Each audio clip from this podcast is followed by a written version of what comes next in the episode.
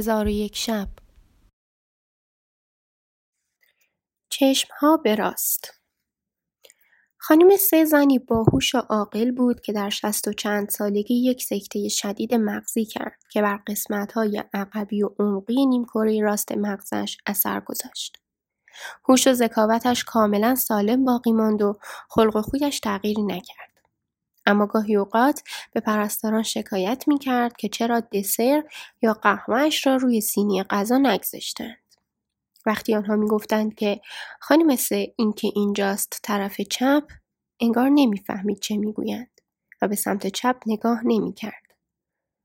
اگر سرش را کمی میچرخاند طوری که چشمش به آن میافتاد یعنی در نیمه راست سالم مانده میدان دیدش قرار می گرفت می گفت اوه اینهاش قبلا نبود. سمت چپ را نه در دنیا و نه در بدن اصلا نه می‌دید نه تصور می‌کرد. گاهی اوقات شکایت می‌کرد که سهمیه غذایش خیلی کم است. اما دلیلش این بود که فقط از نیمه راست بشقاب غذا می‌خورد. از فکرش هم نمیگذشت که بشقاب نیمه چپی هم دارد. گاهی نیمه راست صورتش را آرایش می‌کرد و به نیمه راست لبش رژ میمالید و به نیمه چپ اصلا دست نمی‌زد. درمان این نوع مشکلات تقریبا غیر ممکن بود چون نمی‌شد توجه او را به آنها جلب کرد و هیچ تصوری هم نداشت که جایی از کار اشتباه است. به لحاظ عقلی می‌دانست و می‌توانست درک کند و به آن بخندد اما برایش غیر ممکن بود که آنها را مستقیم و سریح بفهمد.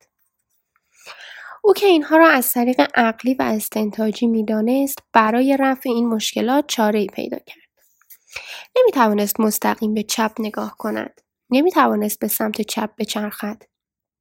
پس کاری که می کرد این بود که به سمت راست بچرخد آنقدر راست که یک دور کامل بزند.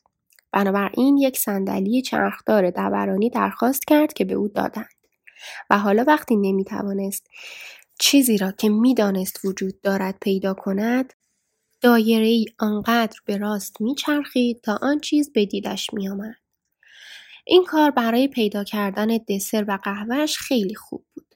اگر غذا به نظرش کم میآمد به راست میچرخید و چشمش به راست بود تا آن نیمه ای که قبلا گم شده بود وارد میدان دیدش شود. آن را می‌خورد یا در واقع نیمی از آن را می‌خورد. و کمتر از قبل احساس گرسنگی می‌کرد. اما اگر هنوز گرسنه بود یا اگر فکرش را به کار میانداخت می‌فهمید که احتمالا نیمی از نیمه گم شده را پیدا کرده است. پس دوباره میچرخید تا یک چهارم باقی مانده هم وارد میدان دیدش شود.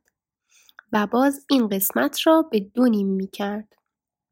معمولا تا اینجا کفایت می‌کرد. به هر حال تا به اینجا هفت هشتم غذایش را خورده بود.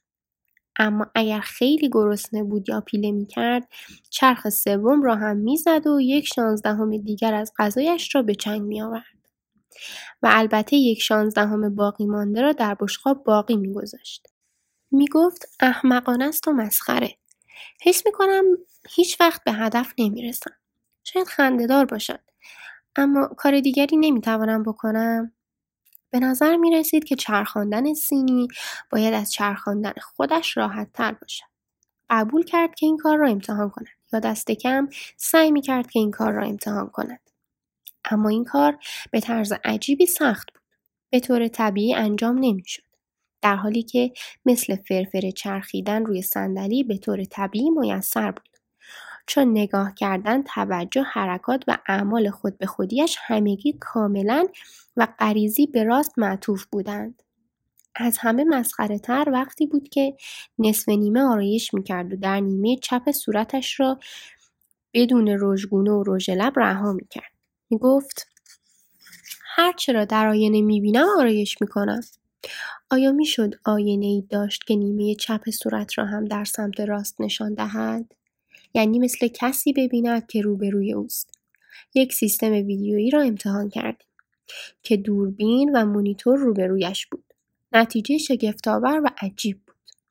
حالا او با استفاده از پرده ویدیویی که حکم آینه را داشت سمت چپ صورتش را در سمت راستش می‌دید.